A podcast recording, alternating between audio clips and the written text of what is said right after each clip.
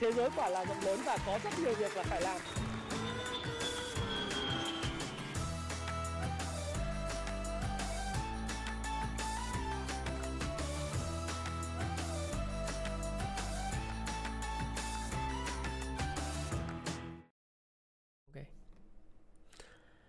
Hi, xin chào tất cả các bạn. Chào mừng các bạn đã quay trở lại với uh, channel của Thái Phạm và livestream của Thái Phạm buổi chiều ngày hôm nay.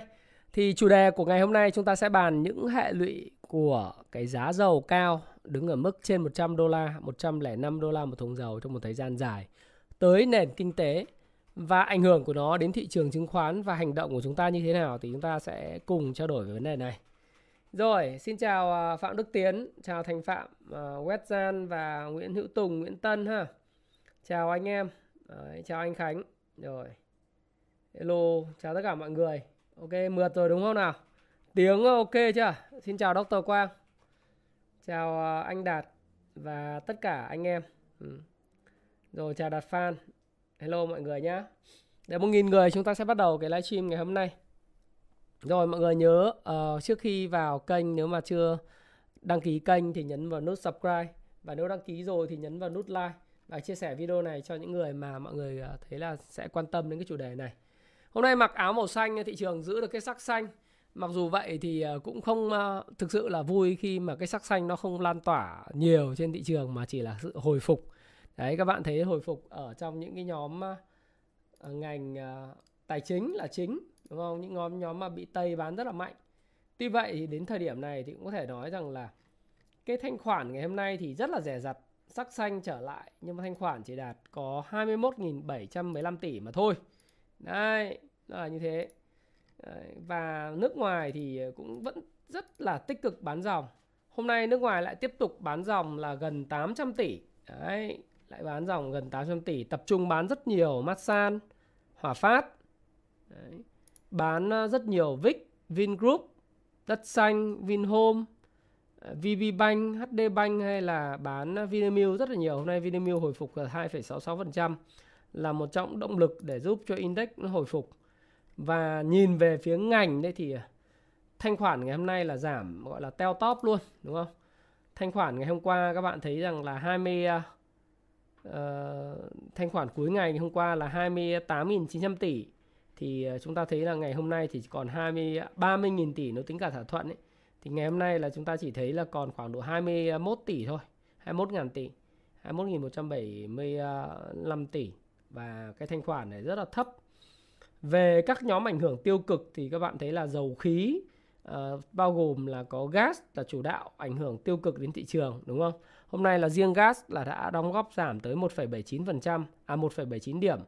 Tương ứng là mức giảm là 0,12% index. Đấy. Còn về phía đóng góp tích cực thì là nguyên cái bộ sậu nhà họ Vin đó là Vingroup, Vic, Vinhome và VRE. Có thêm là sự hồi phục mang tính chất kỹ thuật của Vinamilk, của hàng không Việt Nam, của Vietcombank, của BIDV Đấy, và sự tăng trần của VN Direct.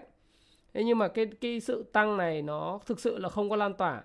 Thí dụ như đối với nhóm ngành chứng khoán thì nhẽ ra hôm nay hôm nay là chúng ta phải chứng thấy chứng kiến thấy là sự lan tỏa đến từ cái cái cái ờ, ờ, uh, uh, VN Direct thế nhưng mà uh, thì, thì thực tế là nó không có lan tỏa Đấy và trong đó thì những cái nhóm mà về phía bất động sản thì mức độ nó nó cũng thanh khoản giảm sút và nó chỉ tăng rất là nhẹ tăng rất là nhẹ thanh khoản bất động sản thì hôm nay giảm là 24% thanh khoản giảm và tăng rất nhẹ tức là nỗ lực và kết quả nó không tương xứng với nhau Đấy, ngân hàng thì tăng có chiếu lệ là 0,48% chủ yếu đến từ là Vietcombank và BIDV. Thép thì giảm mạnh, dầu khí giảm mạnh. Phân bón giảm, Đấy, chứng khoán ngày hôm nay uh, giảm khá khá khá à, đúng không? Chúng ta cũng thấy chứng khoán giảm không giảm khá khá. Và có lẽ là các bạn cũng uh, có rất nhiều sự thận trọng ở đây. Đấy. Chưa chưa tính toán này.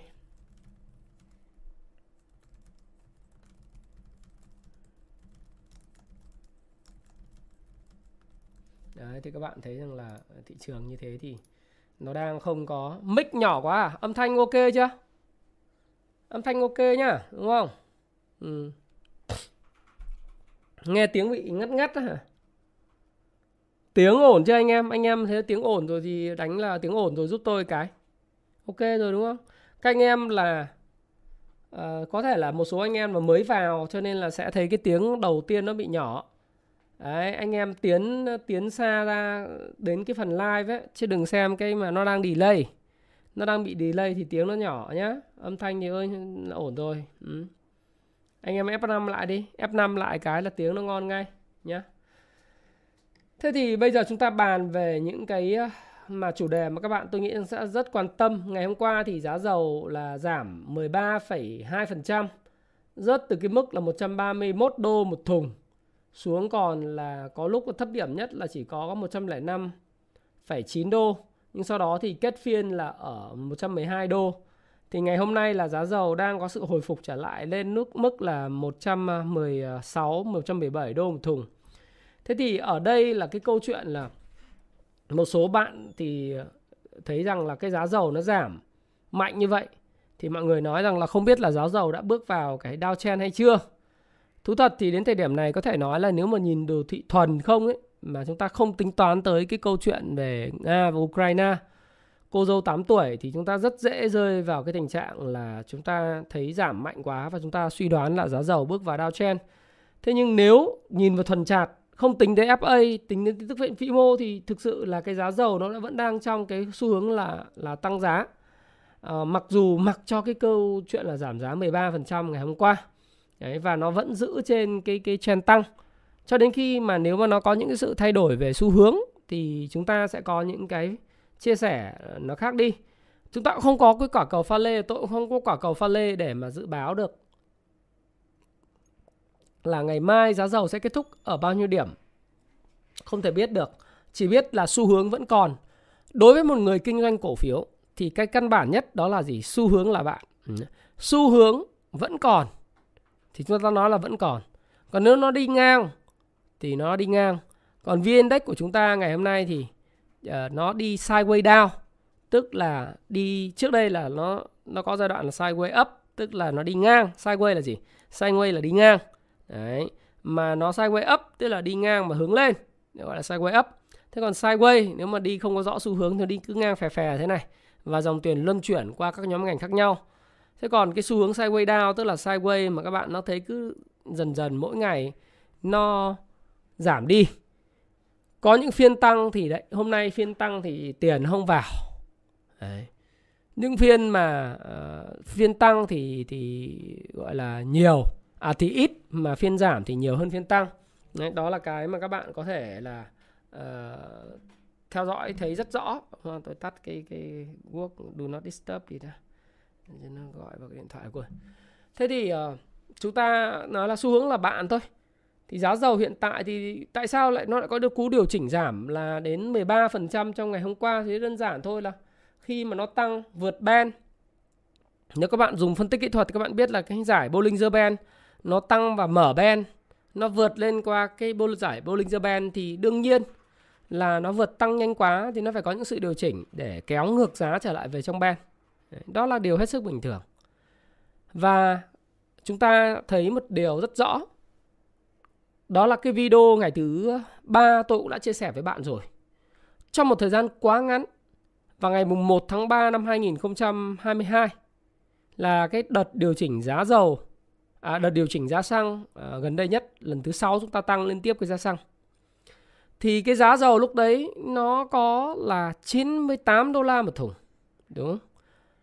Mà trong 10 ngày vừa rồi các bạn thấy có những lúc giá dầu chạm tới ngưỡng gần 140 đô la một thùng và đóng ở mức 100 ngày hôm qua là 130 đô một thùng. Tức là trong có 10 ngày mà giá nó tăng 30%. Đó là một cái cú sốc bàng hoàng cho cái nền kinh tế toàn cầu mà được gây ra à, bởi cái câu chuyện về uh, cấm vận kinh tế của nước Nga rộng khắp. Nó không thuần là cái cuộc xung đột Nga và Ukraine chiến tranh nữa. Bây giờ là một cuộc chiến tranh kinh tế toàn diện của Mỹ, của NATO nhắm vào nước Nga. Đấy. Ngày hôm qua thì chúng ta cũng biết rằng là ông Tổng thống Joe Biden sau khi thuyết phục các đồng minh NATO của mình gồm có Đức, Pháp, Ý Đấy. Và các nước đồng minh này là gọi là cấm vận nước Nga về dầu lửa, về ờ, khí đốt tự nhiên. Nhưng mà mấy cái nước này họ thấy họ bị thiệt hại nhiều quá. Họ không tham gia vào cái cuộc chiến cấm vận dầu lửa. Nhưng ông cũng đơn phương luôn. Nước Mỹ đơn, đơn phương là cấm nhập khẩu dầu khí của Nga và khí đốt của Nga. Hạ viện và nói chung là quốc hội của Mỹ là thông qua cùng với tổng thống Joe Biden là thông qua cái gọi là nghị quyết là cấm dầu lửa của Nga nhập khẩu vào nước Mỹ. Nước Anh thì cũng vốn nó không phụ thuộc vào cái dầu lửa của Nga cũng cấm. Đấy, chỉ có một cái ông mà BP là là, là cái là cái hãng uh, dầu lớn nhất của Nga đấy, à, của Anh ấy. Thì anh ấy nhập 110.000 t- ờ, tấn thì sao ấy thì anh bị phê phán và chỉ trích rất là kịch liệt. Thì các bạn cũng thấy rằng là chính vì cái sự phê phán và chỉ trích kịch liệt như vậy cho nên là thôi cũng đứng ra xin lỗi và nói là toàn bộ những cái lợi nhuận mà tôi có được từ cái điều này tôi xin ủng hộ tất cả những người dân của Ukraine và sẽ thề thề và hứa là không bao giờ sẽ nhập khẩu cái dầu từ Nga nữa. Tức là cái cuộc chiến mà được dẫn dắt cuộc chiến kinh tế đấy của Mỹ và Anh được dẫn dắt bởi Mỹ thì nhắm thẳng vào nước Nga, nơi mà cung cấp sản lượng dầu lửa là 8% dầu lửa năm 2021 của thế giới. Nó đã dẫn tới cái cú sốc về giá dầu như hiện tại. Và trong có 10 ngày thôi, chúng ta thấy giá dầu nó tăng lên tới một 30% và 35%. Cho đến thời điểm này giá dầu tăng 20%. Thì cách ngày mùng 1 tháng 3 vừa rồi, cái giá xăng RON 95 của chúng ta điều chỉnh nó đã 27.000 27.000 đồng một lít, gần 27.000 đồng một lít. Thì ngày mai ngày mùng 11 tháng 3 các bạn thấy rằng là nhà nước thì nói rằng là giá tức là một số báo đăng là giá dầu sẽ à, giá xăng sẽ tiệm cận 30.000 đồng một lít. Theo tôi là đây là một mức tăng rất nhẹ ừ. của giá xăng Việt Nam so với thế giới. Tại vì trong 10 ngày vừa rồi anh biến động mới tăng uh, bình quân là nó vào khoảng trên khoảng 30%. Cứ tính cao nhất là là 35% còn bình quân nó vào khoảng tầm 25%. Nếu chúng ta lấy là 27.000 chúng ta nhân với 20% thôi. Tức là chúng ta phải tăng cái giá xăng lên khoảng tầm 2 2.700 nhân với lại 1.2 thì nó vào ra khoảng là 5.400 một lít. Thế nghĩa là cái giá xăng nó phải phe ra thì nó phải tăng lên 33.000 một lít. Đấy, mà bây giờ thì chính phủ có kiềm chế nó, có gọi là trích lập quỹ dự phòng này. Đấy, bình ổn này, rồi là giảm thuế môi trường thì chúng ta thấy rằng là cái lần thứ bảy tăng liên tiếp này nó chỉ tăng tới 30.000 đồng một lít thôi. Đấy chúng ta cũng phải cảm ơn vì nếu nó tăng sốc quá thì có nghĩa là mọi thứ nó tê liệt cả. Nhưng mà không phải là cái quốc gia nào cũng có được cái privilege, cái cái gọi là cái cái cái sự mà mà tăng như thế mọi quốc gia mà bị phụ thuộc vào giá dầu mà trực tiếp như kiểu Ấn Độ ấy Ấn Độ là không sản xuất ra một tí dầu lửa và nào cả nhập hoàn toàn luôn đấy thì gần như là phải tăng theo giá thế giới. Tôi, tôi cũng không so sánh nhưng mà chúng ta thể thấy rằng là cái tác động của giá dầu ấy, lên cái đời sống uh, bắt đầu chúng ta ngửi thấy cái mùi uh, khó khăn. Ngửi thấy cái mùi khó khăn. Đấy. Thì uh, đấy là cái cái vấn đề. Và tác động của cái giá dầu cao này nó sẽ ảnh hưởng cái gì? Nó không đơn giản chỉ là cái giá dầu. Và ngày mai chúng ta thấy giá xăng nó tăng. Mà chúng ta thấy rằng là giá dầu khí và xăng, dầu DO đấy, dầu do rồi ờ, cái giá xăng nó là cái đầu vào của tất cả rất nhiều ngành kinh tế, gần như là các ngành kinh tế. Chúng ta cứ nói về xe điện, chúng ta nói về năng lượng xanh nhưng mà cái việc chuyển đổi sang năng lượng xanh và các cái vấn đề sử dụng các nguyên liệu thay thế nó cần phải mất rất nhiều thời gian để nó có thể đáp ứng được thay thế cái năng lượng cũ. Và giá xăng dầu nó là cái chỉ báo uh, của tất cả các cái chi phí cái hệ quả đầu tiên chúng ta thấy rằng là cái chi phí nguyên vật liệu đầu vào của tất cả các ngành nó đều tăng lên. Cụ thể ở đây uh, chúng ta thấy rằng là cái ờ, uh, khoan nói về lạm phát uh, các cái ngành khác nhưng mà chúng ta thấy là cái chi phí thứ nhất là nó là cái tác động về tâm lý nhá. Đầu tiên ấy nó tác động trực tiếp nếu các bạn nhìn cái lạm phát của cái tháng vừa rồi là tăng 1,5% so với cùng kỳ. thì cái tháng này sẽ có cái công bố ờ, cái cái lạm phát ờ, chỉ số lạm phát vào khoảng cuối tháng và GDP của quý 1 thì có thể vẫn tốt nhưng mà cái lạm phát chúng ta cũng thấy rằng nó sẽ bị ảnh hưởng ngay lập tức bởi vì tháng trước là lạm phát tăng 1,5% mà giá dầu nó mới chỉ tăng đơn giản giá xăng dầu mới tăng như thế thôi còn bây giờ tháng này mà cái giá xăng dầu nó tăng như thế này thì chúng ta thấy rằng là nó ảnh hưởng trực tiếp đến chỉ số lạm phát tại sao lại như vậy bởi vì trong rổ tính lạm phát của chúng ta đấy, nó có những nhóm hàng, nhóm mặt hàng, thứ nhất là thực phẩm, cái thứ hai là giao thông, thứ ba là y tế, thứ tư là nhà ở và xây dựng đấy, và những cái nhóm ngành khác thì trực tiếp là cái chi phí giao thông đi lại, nó là một cái thành phần quan trọng của chỉ số CPI nó sẽ tăng lên. Nó là một cái cái cấu thành quan trọng. Thì các bạn thấy rằng là bây giờ các bạn đi taxi, taxi Vinasun, Vinasun, MyLink hay là Grab thì các bạn thấy là giá nó tăng lên rất nhiều rồi. Grab là tăng đồng loạt tất cả các dịch vụ. Mà tôi nghĩ là cái đợt tăng giá của Grab này sẽ chưa dừng lại đây. Đấy, sẽ chưa dừng lại đây đâu bởi vì uh, cái cái uh, tôi thấy có một cái nghịch lý mà trước đây giá không điều chỉnh ấy, thì rất khó bắt xe. Ví dụ như trước khi điều chỉnh là buổi trưa tôi muốn bắt một cái cuốc xe đi về về nhà hoặc là buổi ngay buổi chiều này bắt một cuốc xe về nhà. Vấn đề là giao thông một quận 7 nó rất là thuận tiện như vậy, nó không bị kẹt. Thế nhưng mà mỗi một lần tìm tài xế thì vô cùng là khó bởi vì là Tại vì tại sao? Tại trên app nó chỉ hiện lên là ví dụ như tôi đi là khoảng 2 cây. Nó hiện lên có 3 à, chưa đến 30 nghìn, nó là 28 nghìn. Mà tôi thấy rẻ quá 28 nghìn thì chắc chắn là không có ai không ai bắt. Thì tôi có gọi 5 5 phút thì cũng không có ai bắt. Đấy, bây giờ thì cái cuốc đó nó lên tới là vào khoảng ờ, uh, 58.000. Tức là các bạn thấy không? Từ khoảng 28.000 lên 58.000 trong lúc cao điểm lên 60 mấy nghìn thì bắt đầu là bắt xe dễ hơn. Tuy vậy thì nếu mà cái giá xăng nó tăng lên thì giá cả chi phí taxi đi lại rồi các cái chi phí vận tải nó có sẽ tăng nữa. Và cái rổ lạm tính lạm phát CPI đấy nó bao gồm cái chỉ số giá giao thông này, các cái phương tiện đi lại nó sẽ còn tăng. Đây là cái tác động trực tiếp. Thế còn cái tác động gián tiếp mà cái cuộc chiến của Ukraine và Nga và giá xăng dầu này nó ảnh hưởng trực tiếp luôn. Đó là tác động đến cái các cái nguyên liệu căn bản bạn nên biết rằng là Nga đấy là cái đất nước mà xuất khẩu cái gì? Thứ nhất là palladium là chiếm sản lượng tới 45,6% toàn cầu. Platinum là là cái nguyên liệu để dùng để chế tạo ờ, các cái thanh ờ, platinum cho nhà máy điện hạt nhân ấy, là chiếm tới 15% toàn cầu. Vàng là xuất khẩu 9,2%, chiếm 1 phần 10 đấy, khoảng khoảng khoảng 9% toàn cầu rồi dầu thô là 8,4%, khí đốt là 6,2%, nickel là chiếm 5,3%, giá à, bột mì là 5 5%, nhôm là 4,2%, than là 3,5% và đồng là 2,5%. Thế thì cái tác động của cái phần mà như nhôm rồi bột mì đấy, rồi các cái ờ, về khí đốt thì nó sẽ nó làm cái nguồn cung thế giới ngay lập tức mà Mỹ, NATO, Mỹ và Anh cấm vận như vậy và NATO cấm vận như vậy. Thì cái giá cả của tất cả những cái thứ mà liên quan đến thép rồi là ờ, gọi là đồng những kim loại nó cũng tăng lên. Nó dẫn tới là cái chỉ số lạm phát liên quan tới cái gì?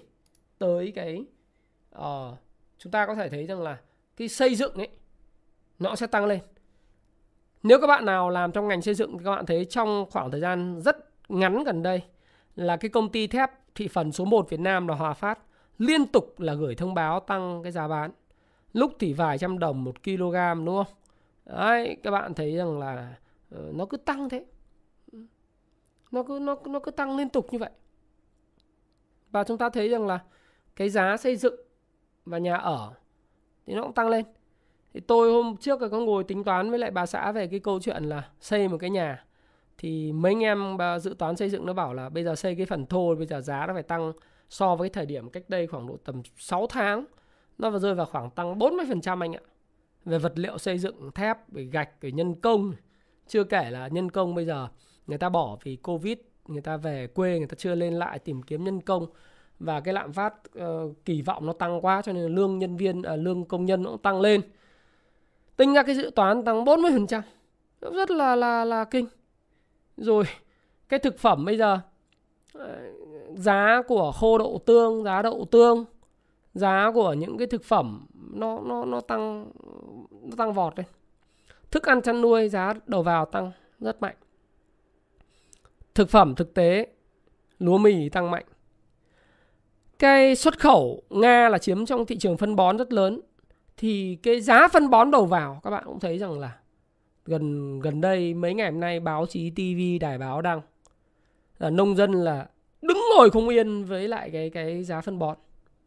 Giá phân bón mà trượt theo giá thị trường là cái giá lương thực thực phẩm nó sẽ lên cao. Bây giờ nó tăng cao quá các bạn. Không không sản xuất thì không được, nhưng sản xuất ra thì lương thực thực phẩm cái đầu vào tăng thì bây giờ sản xuất chẳng nhẽ bán lỗ. Mà cái xuất khẩu nông sản mấy tháng đầu năm lại lại bị cái chính sách zero covid của Trung Quốc cái xuất khẩu tiểu ngạch sang cái Trung Quốc là lâu lâu người ta thích là người ta có thể là cấm tức là cấm biên hoặc là là ngưng cái cái cái cửa khẩu ở Lạng Sơn vài tuần không cần lý do. À, 10 ngày không cần lý do cho nên là rất khó xuất khẩu. Mà cái sản lượng ở à, cái kim ngạch xuất khẩu ờ, cũng giảm xuống và trong khi đó thì cái giá nguyên liệu đầu vào thì nó cũng tăng lên, chi phí đầu vào tăng lên. Dẫn đến là sản xuất ra là là lợi nhuận rất là kém. Đấy.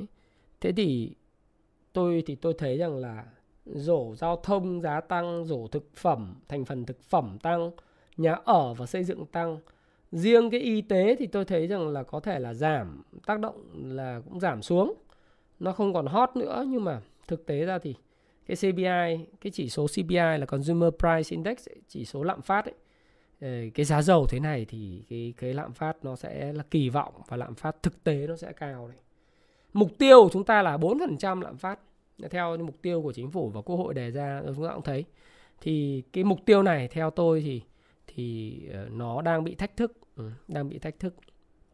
Thì cũng có một cái tuyên bố trách nhiệm của tôi ở trong cái video một chút đó là Video này của tôi thì phục vụ cho mục đích là cho các bạn tìm hiểu về những vấn đề về tài chính, đầu tư và mang tính chất là giúp các bạn đọc hướng dẫn đọc sách của Happy Life, ờ, sách về forex, sách về đầu tư thôi chứ không có những cái ờ, ý định khuyên mua bán bất cứ loại tài sản tài chính nào. Bạn xem thì bạn hãy chịu trách nhiệm cho hành vi mua bán của mình bạn nhé. Bởi vì tất cả chúng ta trên 18 cộng rồi và ý kiến của tôi hoàn toàn thì có thể là mang tính chất là cá nhân và có thể sai nhưng sẽ góp cho các bạn góc nhìn vấn đề bạn quan tâm. Đấy là cái mà tôi cũng mong muốn nói. Thế thì chúng ta thấy rằng là cái chỉ số thì nó cũng cũng cũng cũng đang, chỉ số CPI đang bị áp lực. Và nghĩa là gì? Vấn đề nổi cộm nhất trong cái thời gian tới với cái giá dầu này, nó là lạm phát lạm phát và lạm phát. Lạm phát. Thì cái video ngày thứ ba tôi đã nói các bạn là lạm phát đỉnh đốn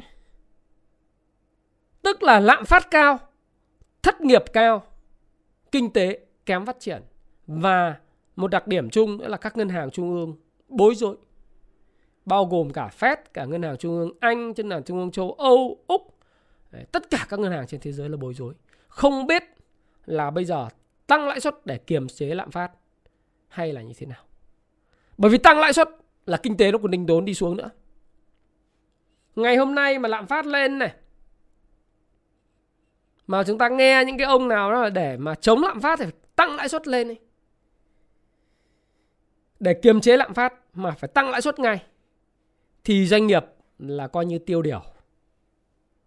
Khó khăn đấy.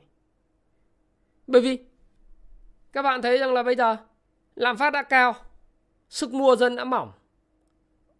Doanh nghiệp thì vừa mới thoát khỏi cái cái đại dịch covid 19 đang hồi phục lại. Thậm chí một số doanh nghiệp du lịch ấy, còn chưa có cái cái cái cái cái doanh thu bởi vì 15 tháng 3 là mới, mới mở cửa lại bầu trời, mở cửa lại khách quốc tế.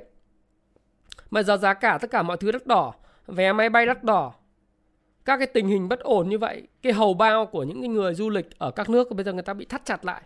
Cái cái nhu cầu đi lại đi chơi đi lại người ta bắt đầu đã đã đã giảm xuống ấy.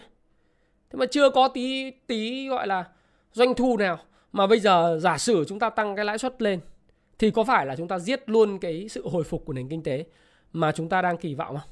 Nó khó, à, khó cái chỗ đấy. Chứ không phải là cứ lạm phát là phải tăng lãi suất. Đấy, thì tôi thì tôi nghĩ rằng là cái đấy là cái dilemma tức là một trong những cái tiến thoái lưỡng nan. Bởi lý thuyết là gì?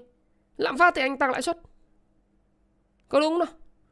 Cứ tăng lãi suất thì kiềm chế lạm phát Thế bây giờ tăng là lãi suất để kiềm chế lạm phát chứ mà tăng được cái lãi suất lên kiềm chế được lạm phát dân người ta lại gửi tiết kiệm ấy, doanh nghiệp lại không vay được giá rẻ và đang nợ rất nhiều, không trả, không tái cơ cấu được nợ cũ. Thế là bây giờ là không tuyển dụng mới, không mở rộng sản xuất kinh doanh, thu hẹp sản xuất kinh doanh lại. Tất nhiên là vẫn có cái doanh nghiệp khỏe, nhưng đa phần là yếu. Thế thì lại càng căng thẳng.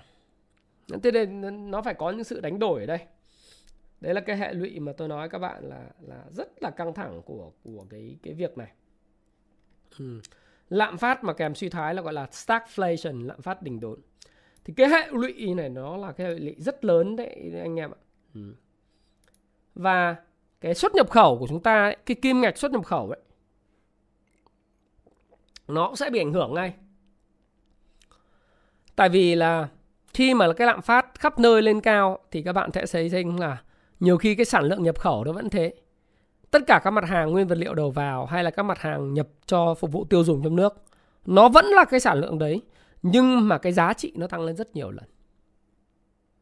Đấy. Ngược lại, giá cước vận tải biển vẫn ở mức rất cao và đỉnh. Xuất khẩu gặp khó khăn, đúng không? Mà cộng với lại hiện nay là nhà máy Nghi Sơn là đang phải cắt giảm cái công suất lọc dầu xuống còn 80% và đến khoảng đến đầu quý 2 mới khôi phục lại được cái sản lượng ấy. Thì cái cái cái cái cái, cái kim ngạch mà xuất nhập khẩu sẽ bị ảnh hưởng bởi là vì chúng ta phải nhập khẩu dầu thô với lại cái giá trị lớn trong thời gian tới nó ảnh hưởng đến cái cái cán cân thương mại của chúng ta. Đấy là cái hệ lụy về mặt vĩ mô. Thôi bây giờ thì cái lạm phát mà do cái giá xăng nó sẽ kích rất nhiều thứ từ thức ăn này, sữa nên nguyên liệu sữa thì tôi nói các bạn rồi là nguyên liệu sữa nếu mà tính từ cái cái đợt mà xuống ờ, điều chỉnh đến bây giờ là giá sữa nó đã tăng từ bột gầy, bột sữa gầy, bột béo hay là bơ nó tăng 55 60% so với lại cái giá ở cái vùng thấp rồi. Tất cả cái gì có thể tăng giá đều tăng giá. Phân bón lên giá, thức ăn lên giá, thực phẩm lên giá. Mọi thứ rồi là kỳ vọng lạm phát cũng lên giá, nhà trọ bây giờ cũng lên giá. Ui dã man lắm bạn tôi thì tôi đợt này mới mới ờ, đi khảo sát một vài cái nhà trọ để thuê cho cho ừ, cháu mình ấy. Thì mới thấy rằng là cái cái cái giá nhà trọ giờ nó nó tăng không khủng khiếp. Bây giờ mà ờ, một cái phòng ở được được thì cũng, nếu mà ở Sài Gòn mà khu vực tốt tốt thì cũng phải là vào khoảng tầm ờ, tính bình quân một người phải là khoảng tầm 1 triệu 7 đến 2 triệu một tháng. Trước dịch thì nó nó mềm hơn. Bây giờ mà phòng mà phòng 17 mét vuông mà tốt một chút thì nó phải là 5 triệu. Trước đây nó chỉ khoảng là 3 triệu, 3 triệu rưỡi thì nó tăng giá rất kinh. Đấy. Thì các bạn thấy là là doanh nghiệp thì không thể nào mà mà tăng lương nhân viên mà với tốc độ như vậy để để giữ nhân viên được. Thì, thì cái bão giá nó đang tới. Thì điều này nó ảnh hưởng cái gì? Cái cái giá dầu này nó cứ tiếp tục nó tăng như thế này nó ảnh hưởng cái gì? Cái việc mà đánh nhau đến 10.000 km không ảnh hưởng gì đến Việt Nam là ảnh hưởng đến chứng khoán. Cái bạn à, bạn gì ạ? Đấy, còn nếu mà bạn không muốn nghe thì bạn cứ à, có thể next ha các bạn nhé không vấn đề gì ha. Ờ, muốn nghe thì nghe không nghe thì next. Thế thôi phục vụ người lịch sự văn minh đúng không? Thế thì à, chúng ta cũng cũng phải nói chuyện rất là thẳng thắn như thế. Và thực sự với các bạn rằng là cái chứng khoán của mình ấy, cái dòng tiền hiện nay nó vẫn cứ cuộn chảy thôi tuy nhiên thì nó có ảnh hưởng là vì vì nó, tác động của nó rất là nhanh cái biến đổi nó rất nhanh và cái câu chuyện mà chúng ta có thể thấy rằng là mình chưa bao giờ lường thấy được một cái cái cuộc trừng phạt về cấm vận kinh tế ở một cái quy mô lớn như thế xảy ra đối với nước Nga. Có nghĩa là Nga là cái quốc gia duy nhất hiện nay trên thế giới mà chịu cái sự trừng phạt. Có lẽ là là ở cái quy mô mà khủng khiếp nhất chưa từng có trong lịch sử loài người.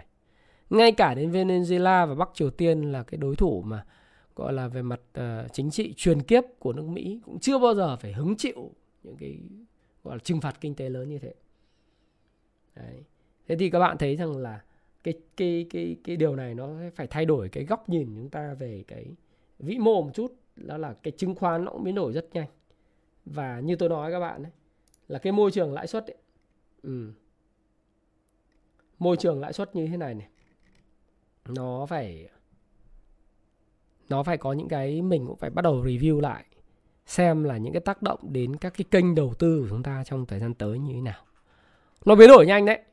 Năm nay là nếu mà chúng ta uh, bỏ cái tác động Nga Ukraine đi thì cái 6 tháng đầu năm nó có thể nó vẫn còn êm êm ấm đúng không? Vấn đề không phải Nga Ukraine nữa mà vấn đề bây giờ là Mỹ, NATO và Nga. Đấy, nó là như vậy. Ừ. À, đừng spam ờ, anh em ạ. À, cái uh, tác động bất động sản hả thì chúng ta cũng phải xem, xem xét đấy. Cái dự báo mà giá dầu lên 240 đô la một thùng thì tôi nghĩ là nó hơi quá, hơi hơi quá. Nhưng mà trong cái phạm vi nói chung là nhìn chạt mà nói để mà mà chúng ta dự báo ấy thì chưa dự báo được cái gì. Liệu cái cú sập ngày hôm qua nó đơn giản là cú tăng nóng và điều chỉnh, hay là nó là sẽ dẫn tới cho một cái sự điều chỉnh về mức 100 đô la hay 93 đô la một thùng. Chúng ta cũng không biết. Bởi vì trong một cái xu hướng tăng thì luôn luôn có những sự kéo giật về mà. Nó không phải tăng mãi đâu. Đấy. Nếu như các bạn không nhớ thì tôi nhắc lại các bạn. Lúc mà cái giá dầu mà nó vượt lên là mức là 77 đô la một thùng Sau đó là vượt lên mức 86 đô la một thùng Các bạn nhớ không? Vào thời điểm tháng 10 25 tháng 10 năm 2021 Giá dầu lên 87 đô la một thùng Mọi người bảo là nó lên 100 ngay Rất nhiều những cái dự báo Là uh, ngay lập tức là giá dầu sẽ lên 100 đô nhưng mà sao bạn thấy rằng là từ mức 86 đô la một thùng nó sẽ có những cú kéo giật về là 66 đô. 6 chính xác là 60 65 đô ờ, 96. Nó khoảng cái mức thấp nhất. Nó được thiết lập vào tháng 12. Ngày mùng 2 tháng 12 là giá dầu nó về mức 65.96 đô, tức là 66 đô một thùng ấy. Thế tức là phải kéo giật về như vậy, tức là nó điều chỉnh đâu đó khoảng 20 giá. Thì từ 9 66 đô, các bạn thấy nó tăng một phát gấp đôi, hơn gấp đôi là 108%. Nó tăng lên 137 đô lúc cao nhất đỉnh cao.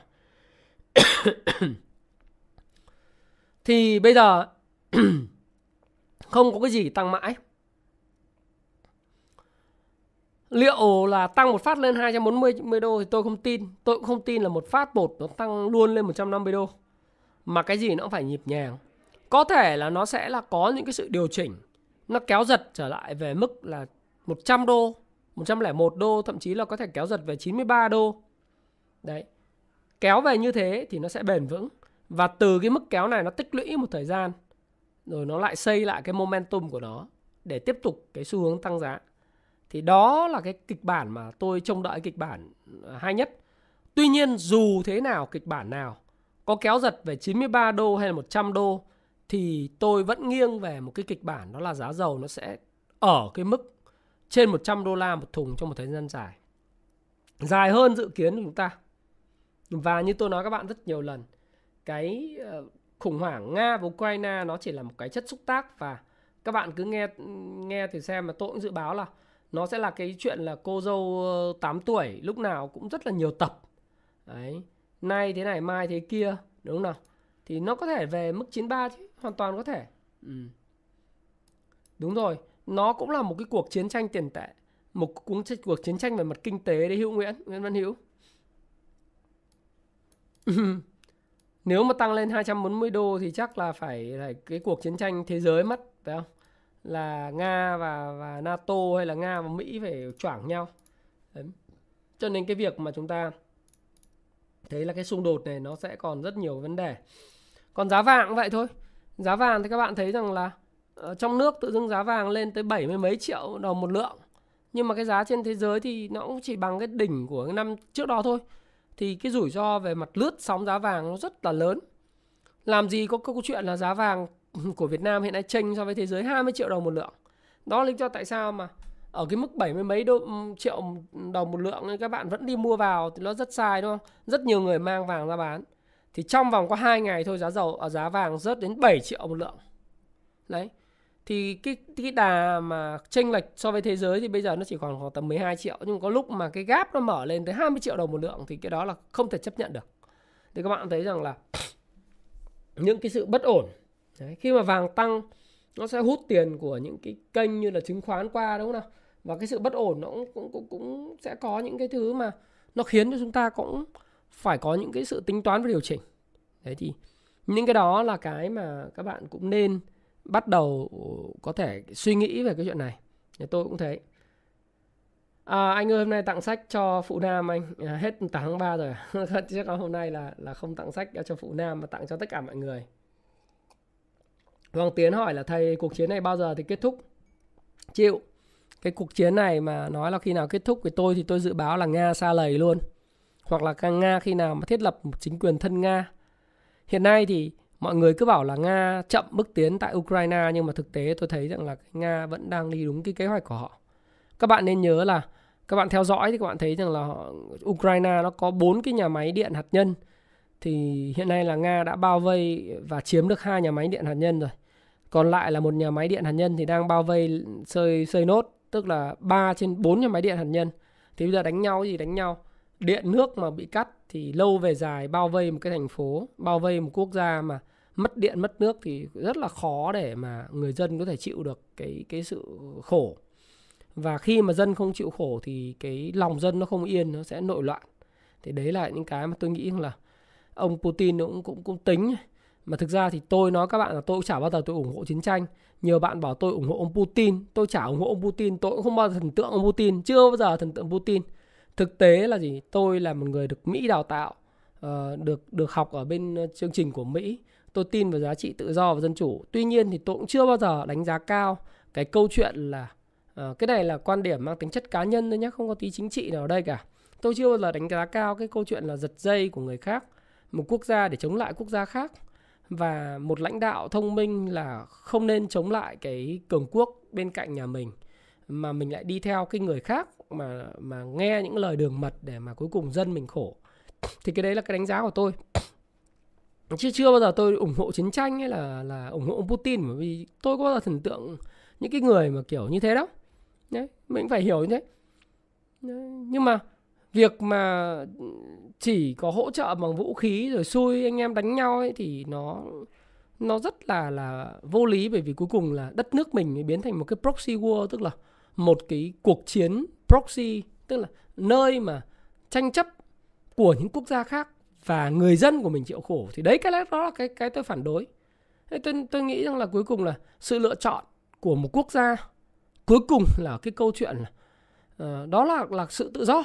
Anh anh chọn đi theo NATO hay anh chọn đi theo Nga đấy là sự tự do của anh. Nhưng sự lựa chọn nào nó là tối ưu nó không có đúng có sai mà vấn đề là cái câu chuyện là lãnh đạo sự lựa chọn tối ưu anh chọn đi theo hướng nào để dân của đất nước anh. Uh, họ an bình họ an cư lạc nghiệp và tốt nhất thì đấy là cái trách nhiệm của người lãnh đạo đúng không? Anh mà chọn đi theo NATO để cuối cùng là bị anh Nga anh choảng như thế này. Tôi chưa biết là ai đúng ai sai. Tôi cũng chả ủng hộ nga tôi cũng chả ủng hộ mỹ. Nhưng rõ ràng cái cái hệ quả mà người dân uh, phải gánh chịu đấy là cái sự chia lìa, là cái sự đổ nát. Thì cái đó thì thì là cái giá quá lớn thì ờ, thì thì đó là cái mà tôi nghĩ. Chứ không phải liên quan đến chuyện hèn kém hay gì ở đây hay ủng hộ. Chứ chả ai ủng hộ chiến tranh cả. Các bạn đừng cũng cũng cũng đừng có có nâng quan điểm như thế. Cái người hưởng lợi thì chắc chắn là Mỹ, rồi rồi rồi Trung Quốc ừ, người ta hưởng lợi từ cái cuộc chiến này rồi. Đấy. Thì cũng không cũng không thể nào mà nói được cái chuyện gì. Nhưng mà bây giờ chúng ta thôi không bàn những chuyện đấy, chúng ta bàn về cái tác động của nó. Thì tác động như thế này thì chúng ta có thể thấy rằng là um, có lẽ thị trường sẽ đi theo cái hướng sideways down. Tôi thì tôi rất ủng hộ là thị trường uh, thoát ra khỏi cái mẫu hình vai đầu vai. Đấy. Thực sự là nếu các bạn theo dõi kênh của tôi thì xuyên suốt từ đầu tháng 2 đến giờ đấy, từ Tết đến giờ thì rất ủng hộ cái thị trường nó bứt phá lên và rất mong là cái nhóm ngành ngân hàng nó nó có những cái bứt phá. Thế nhưng mà, theo dõi thì mình thấy rằng là nó nhận định của mình và cái mong muốn của mình nó có vẻ, thị trường nó nó nó có vẻ không đi theo cái hướng đó thì mình mình phải phải tuân thủ cái sự trung thực với thị trường thôi mình muốn là một chuyện nhưng mà thị trường người ta không muốn như vậy thì mình phải ờ, mình phải coi lại tức là mình điều chỉnh lại cái cái cái view của mình xem là thực sự là thị trường có vận hành như vậy không? Chứ mình không áp đặt thị trường. Cái tôi của mình cái suy nghĩ chủ quan của mình không phải là thị trường. Thị trường là thị trường. Mình mong muốn là có sự bứt phá lên cái kênh trên vượt qua mức 1534 nhưng thị trường lại nói rằng là à nước ngoài sợ cái cuộc chiến này người ta bán dòng. Người dân cũng sợ tác động cuộc chiến này. À, người ta không có mua những cái cổ phiếu ngành tài chính ngân hàng đúng không? Thì dẫn đến là và bất động sản của bất động sản nó tăng giá rất nóng trong quý tư rồi thì nó cũng rất khó để bứt phá. Cho nên là gì?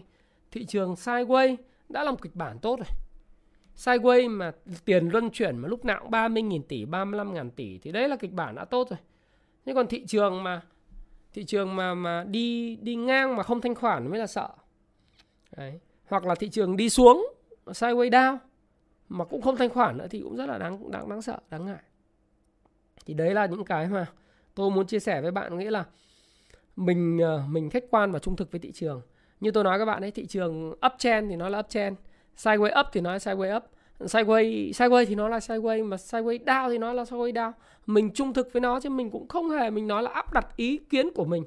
Người ta nói là ờ, kinh doanh những gì bạn thấy, chứ đừng kinh doanh những gì bạn nghĩ. Tức là bạn nhìn thấy sao thì bạn nói vậy, chứ bạn ờ, không bao giờ nghĩ nghĩ nghĩ là một chuyện. Chứ còn với vấn đề thị trường thế thì tôi nghĩ trong giai đoạn này ờ, liên tiếp trong hai cái ngày ờ, ngày mùng 7 và ngày mùng 8 thị trường nó thể hiện những cái dấu hiệu của những cái sự mà yếu kém đi. Hy vọng là nó sẽ vá được cái chen đấy hy vọng nó cũng nhỡ đâu nó lại là một cái giai đoạn tôi đây, đây đang nói là phần hy vọng nhé mình không biết là thế nào. Nhỡ đâu nó lại giống cái giai đoạn mùng 1 tháng 10 năm 2021 thì sao? Hay là nó cũng sẽ giống cái giai đoạn mà tháng 8 năm 2021 thì sao? Cũng chưa biết được. Đấy. Nhưng mà chúng ta thấy rằng tiền nó không lan tỏa, mà tiền cứ vào Vincom à Vingroup đấy, thì là nó không lan tỏa liền. Hôm nào mà cứ kéo trụ bằng Vin là coi như là dân tình chạy hết. Chả hiểu sao trên cái thị trường này mà cứ mỗi lần Vin này, Vingroup này tăng là dân nó sợ. Hay là các bạn cứ thấy hôm nào cứ kéo trụ bằng Vin này, rồi bây giờ bây giờ có một à, xu hướng mới là kéo trụ bằng Vinamilk là dân cũng sợ kéo trụ bằng à, Vingroup là dân cũng sợ. Hay là hôm nào mà kéo trụ bằng à, kể cả như là đấy hôm nay là kéo Vietcombank dân tiền trả vào. Thì thì những cái đó là cái mà thị trường người ta có những ký ức và có những cái uh, lý luận riêng của người ta. Âm thanh nhỏ đó âm... hello? Âm thanh vẫn ngon như đúng không anh em? Anh em nào mà âm thanh nhỏ thì các bạn à, F5 lại dùm à, ông giáo nhá. F5 F F5 F5 F5 lại đi, vẫn ngon mà.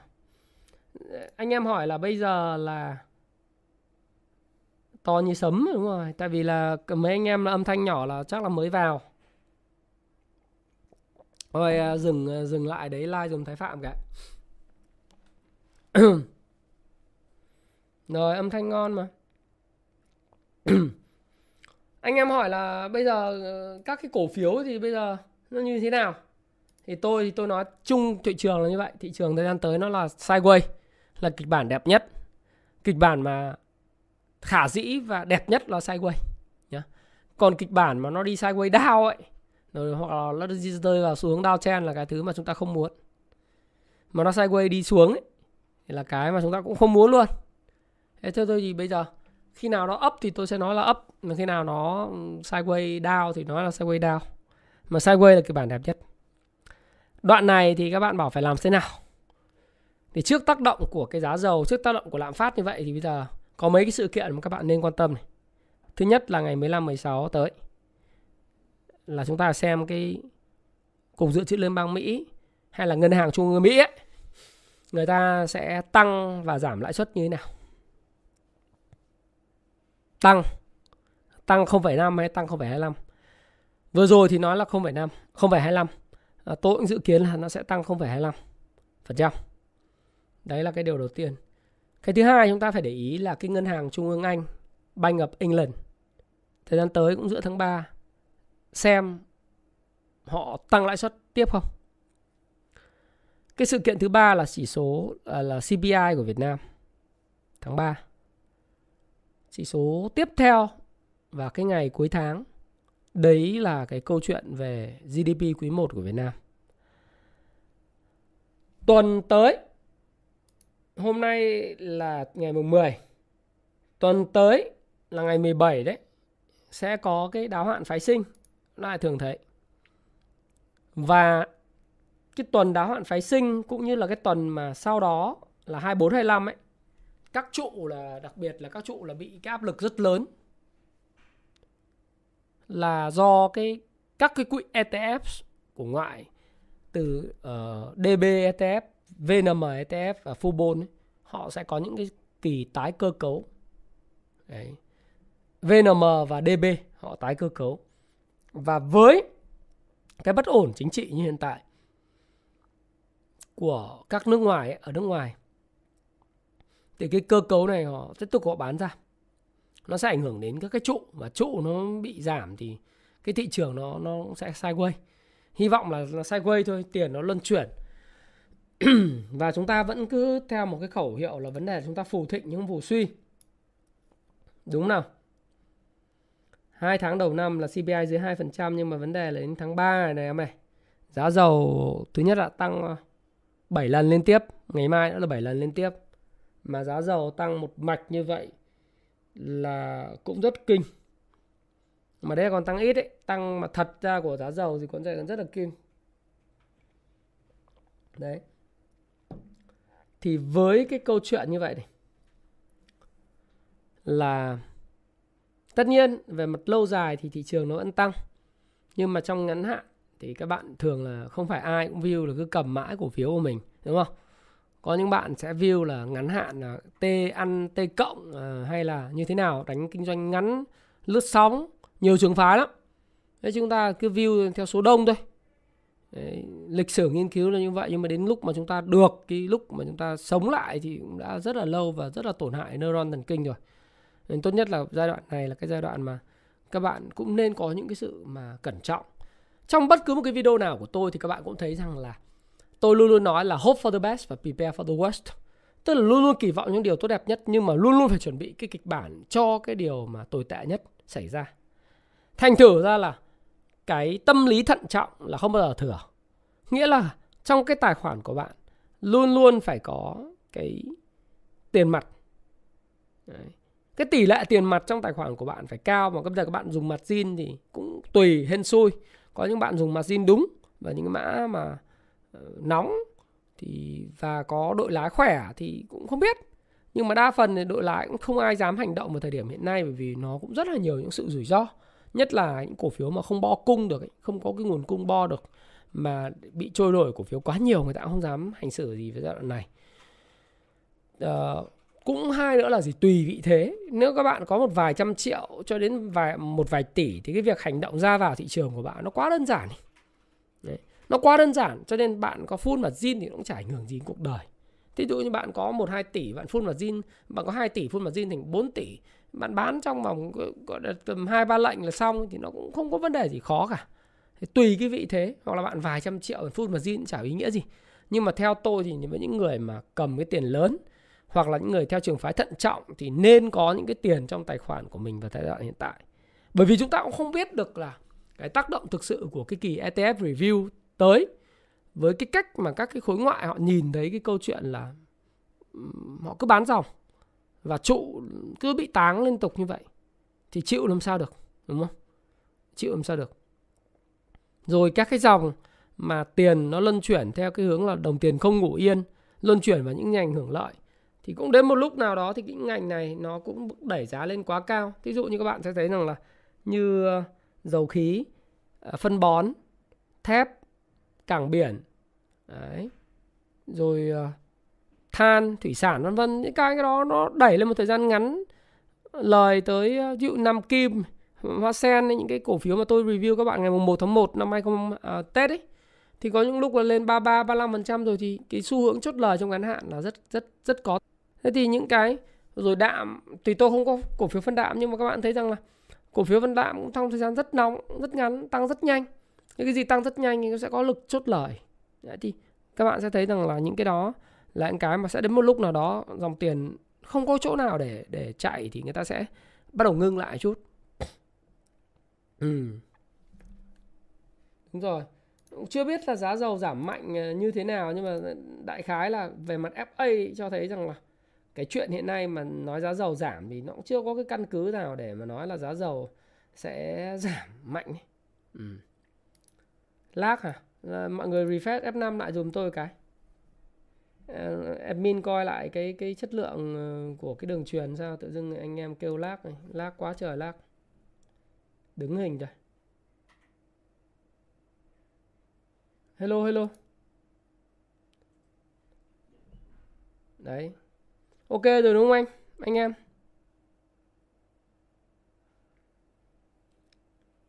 Đấy, ok rồi đúng không?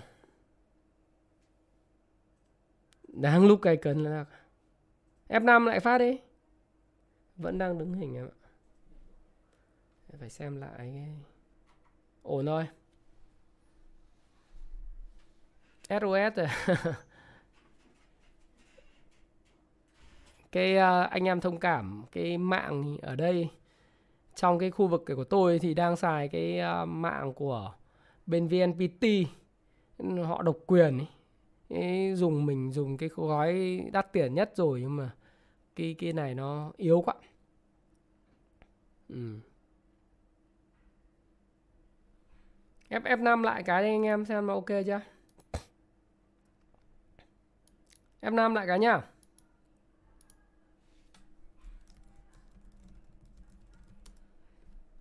Ừ.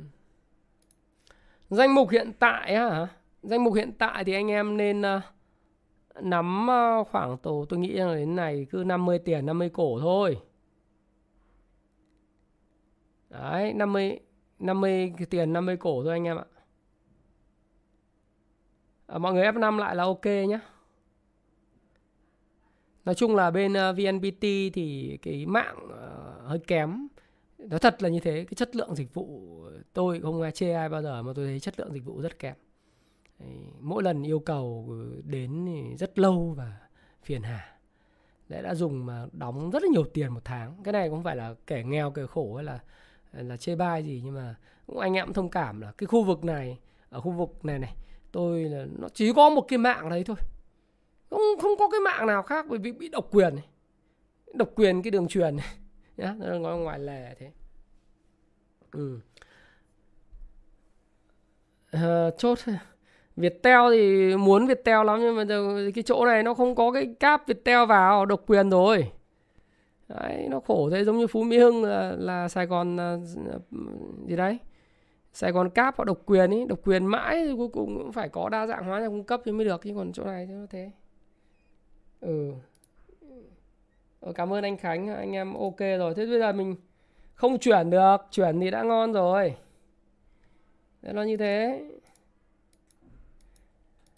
Thế thì bây giờ mình nói về giá dầu. Anh em bảo là giá dầu có giảm không? Thì uh, như tôi nói các bạn Bây giờ nó đang là uptrend. Thế bây giờ nó giảm một cây hai cây thì không có ý nghĩa gì cả. Khi nào nó vào downtrend thì mình nói là downtrend Nó đang uptrend. Đấy không có dự báo đâu Mình không qua cầu pha lê để dự báo các bạn. Nhưng mà về căn cứ về fundamental ấy thì nó không có cái cớ gì để nó giảm. Đấy.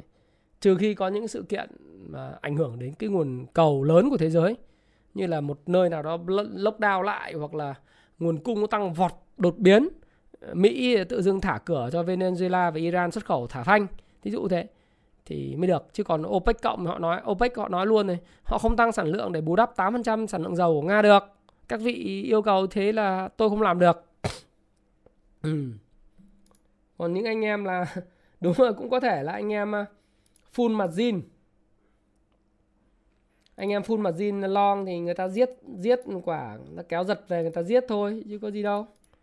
Cũng có thể như vậy, chứ còn về cơ bản như tôi nói rồi, thời gian tới thì không có gì tăng mãi. Nó cũng có thể nó sẽ điều chỉnh giật về là 100 à, như tôi nói là 101 đô 100 đô, hoặc là 93 đô một thùng. Hoàn toàn có thể, nhưng mà sau đó thì tôi nghĩ rằng là nó sẽ còn tiếp tục cái câu chuyện bò lên tiếp theo của nó, bởi vì những cái yếu tố căn bản nhất về cung cầu, về cung tiền, nó vẫn còn ở đó. Ờ, nó là cái căn cứ dài hạn để giá dầu người ta dự báo lên 150 đô một thùng chứ không phải là vấn đề là mình muốn nói là là theo kỹ thuật là thích lên là lên mà thích xuống là xuống đúng không? Cái đó là fundamental rồi. Thế còn bây giờ cái câu chuyện về cổ phiếu dầu khí thì thực tế với các bạn rằng cổ phiếu dầu khí thì thì các bạn cũng uh, chủ yếu là đánh lướt sóng thôi, phải không? Ví dụ như PVD thì các bạn thấy là suốt từ cái thời điểm mà chúng ta ra Tết đến giờ ấy, ra Tết đến giờ có rất nhiều anh em chốt lời PVD rồi. Thế nhưng mà ngay từ Tết thì tôi đã review các bạn thì giá nó cũng tăng lên 30% có lúc nó tăng 32% PVS còn khủng hơn đúng không PVS thậm chí chúng tôi còn cầm nói thật với các bạn là 2,5 tháng không kiếm một một một đồng nào. Thế mà bắt đầu từ khoảng độ tầm 21 tháng 2 à, 23 tháng 2 nó mới tăng. Thì từ cái thời điểm mà Tết ra đến thời điểm mà, mà giá lúc cao nhất chốt cũng được 40% như vậy. Đấy, BR thì sao? BR thì các bạn thấy rằng là ờ, ngày hôm nay thì nó có một cây nến búa đóng cửa 28.500 đồng. Ờ, nó cũng không phải là một cái cây phân phối luôn nó cũng là một cái cây bình thường thôi.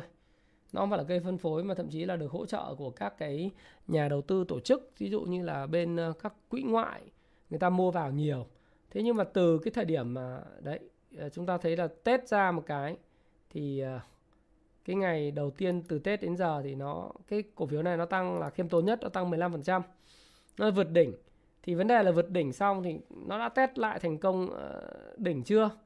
Nó test lại cái đỉnh cũ ừ, thành công chưa? Thì chúng ta cũng xem là cái mức giá thực tế là cái mức giá 27 ngày hôm nay thì chỉ có khớp 1.500 cổ thôi. Gọi là vẽ chạt, vẽ nến thế thôi chứ còn ừ, cái cái mức giá mà 27.600 thì có 21.000 cổ khớp.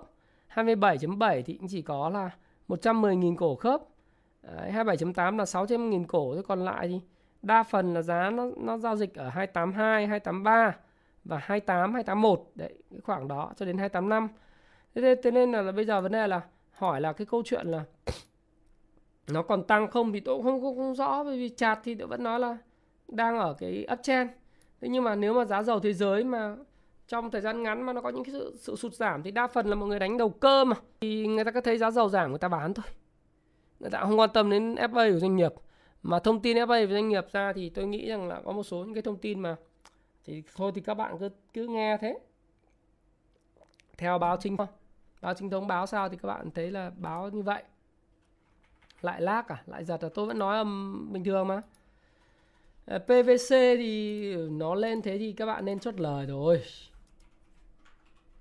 đấy. Mà xem lại cái kỹ thuật thì kỹ thuật thì kém quá. Lag rồi.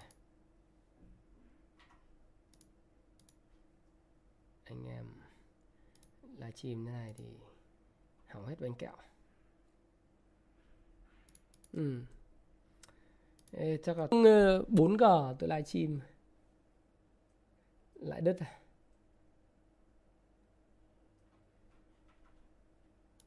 sao kém thế nhỉ ok anh em đợi xíu nhá. PVC hả? À, nghe mượt thì toại dương nghe vẫn mệt đúng không? Ok. Rồi. PVC thì theo tôi là anh em nên chốt lời nhá. Ai có cổ phiếu PVC chốt lời đi. Hóa chất và dịch vụ dầu khí thì tôi nghĩ chốt lời được rồi. Đấy.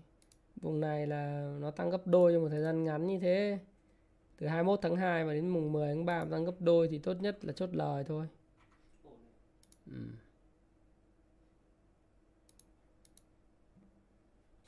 chốt lời đi anh em ạ có tiền thì cứ chốt lời thôi. Rồi phân bón còn tăng được nữa không hả? Phân bón thì bây giờ các bạn xem này. Cổ phiếu phân bón tăng thời gian tăng nóng thời gian đây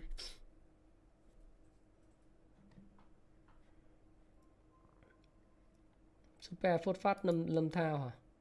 Từ ngày ờ, từ 23 tháng 2 đến giờ tăng 30 phần trăm thơm như muối mít. Chốt lời được rồi.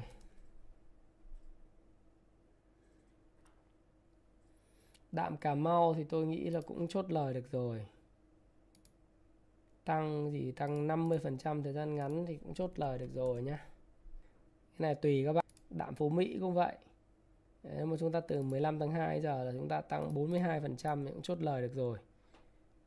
Đấy, lại lag rồi. Cái này là phải xem lại cái dịch vụ của VNPT thực sự. Ở ờ, chả thôi không sao. Đấy, nhìn nhận tích cực một chút là chúng ta lại có cơ hội để mà tìm đổi nhà cung cấp mới. Hy vọng là đổi được nhà cung cấp mới. Ừ. thôi cứ để vậy đi em ừ mà cắm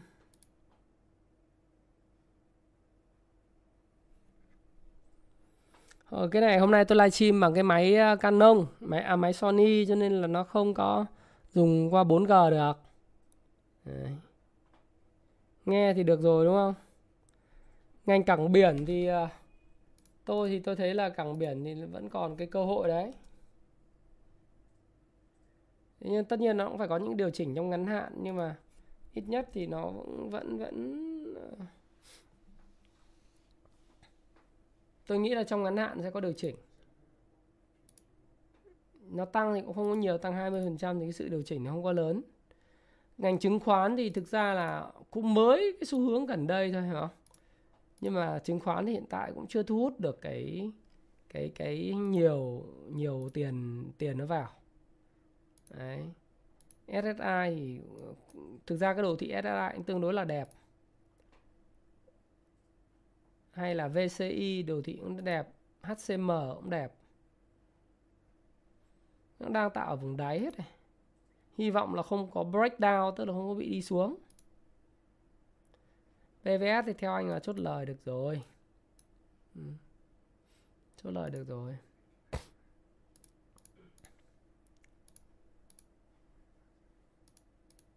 ASP là cái mã gì? Ừ. Ờ, BR ôn, ôn in được không thầy? Em cảm ơn à tôi bảo trả vào nói ai ôn in cả. Đấy. Hòa phát có nên giữ không á? À, phát thì à,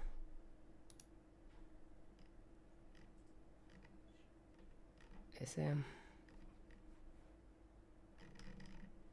Tôi vẫn chưa thấy cái mạng của bên à, cái máy này nó hiện lên. Anh em ngồi đợi xíu. Sorry anh em nhiều kỹ thuật uh, chắc là phải coi lại này. Hơi uh, hơi không có được chỉnh chu.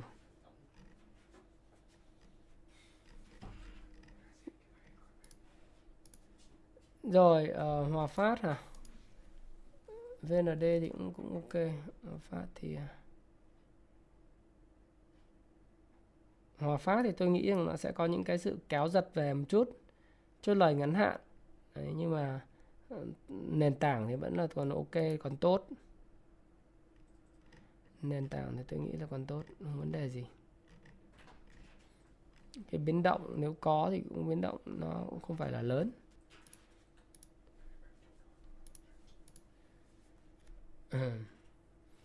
BR em ôn in hả? Ôn in thì tôi đâu có khuyên ai ôn in đâu. Đấy. PC1 đang hot là hot thì tôi tôi tôi không thích cái gì hot lắm.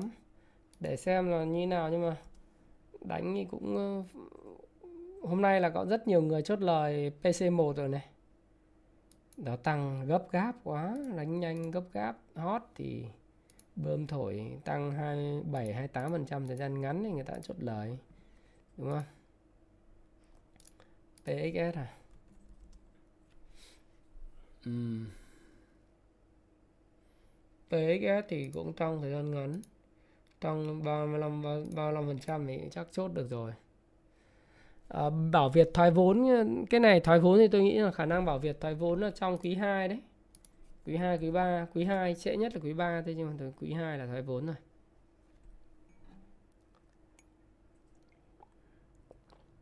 chart form thì nó đi từ từ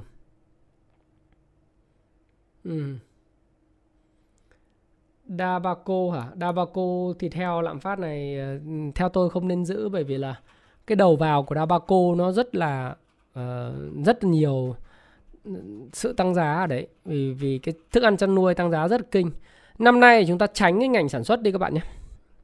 Nếu các bạn nào mà muốn ờ, đầu tư thuần về FA ấy, thì các bạn nên tránh cái ngành sản xuất ra bởi vì lạm phát đầu vào mà tăng 30 40% như hiện tại thì không có một doanh nghiệp nào có thể là có lợi nhuận.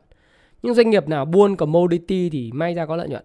Thế còn những cái doanh nghiệp mà từ sản xuất bia này, uh, sữa này, thịt lợn, thịt heo, gà, thức ăn chăn nuôi, Ờ, thực phẩm ờ, tức là cái gì liên quan đến sản xuất năm nay rất là khó khăn.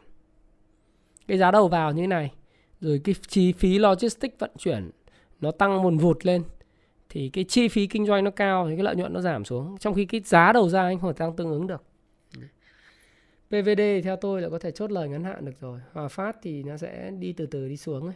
À, không phải từ từ đi xuống nó tích lũy thôi nhá ừ. QBS hả QBS là khoáng sản à? Ờ, công suất nhập khẩu Quảng Bình hả? Thì có cái gì đặc biệt đâu. Nó, nó nó hồi phục lại thôi nhưng mà bây giờ hút tiền vào ok. Viettel Post thì cũng không có nhiều cái hấp dẫn lắm.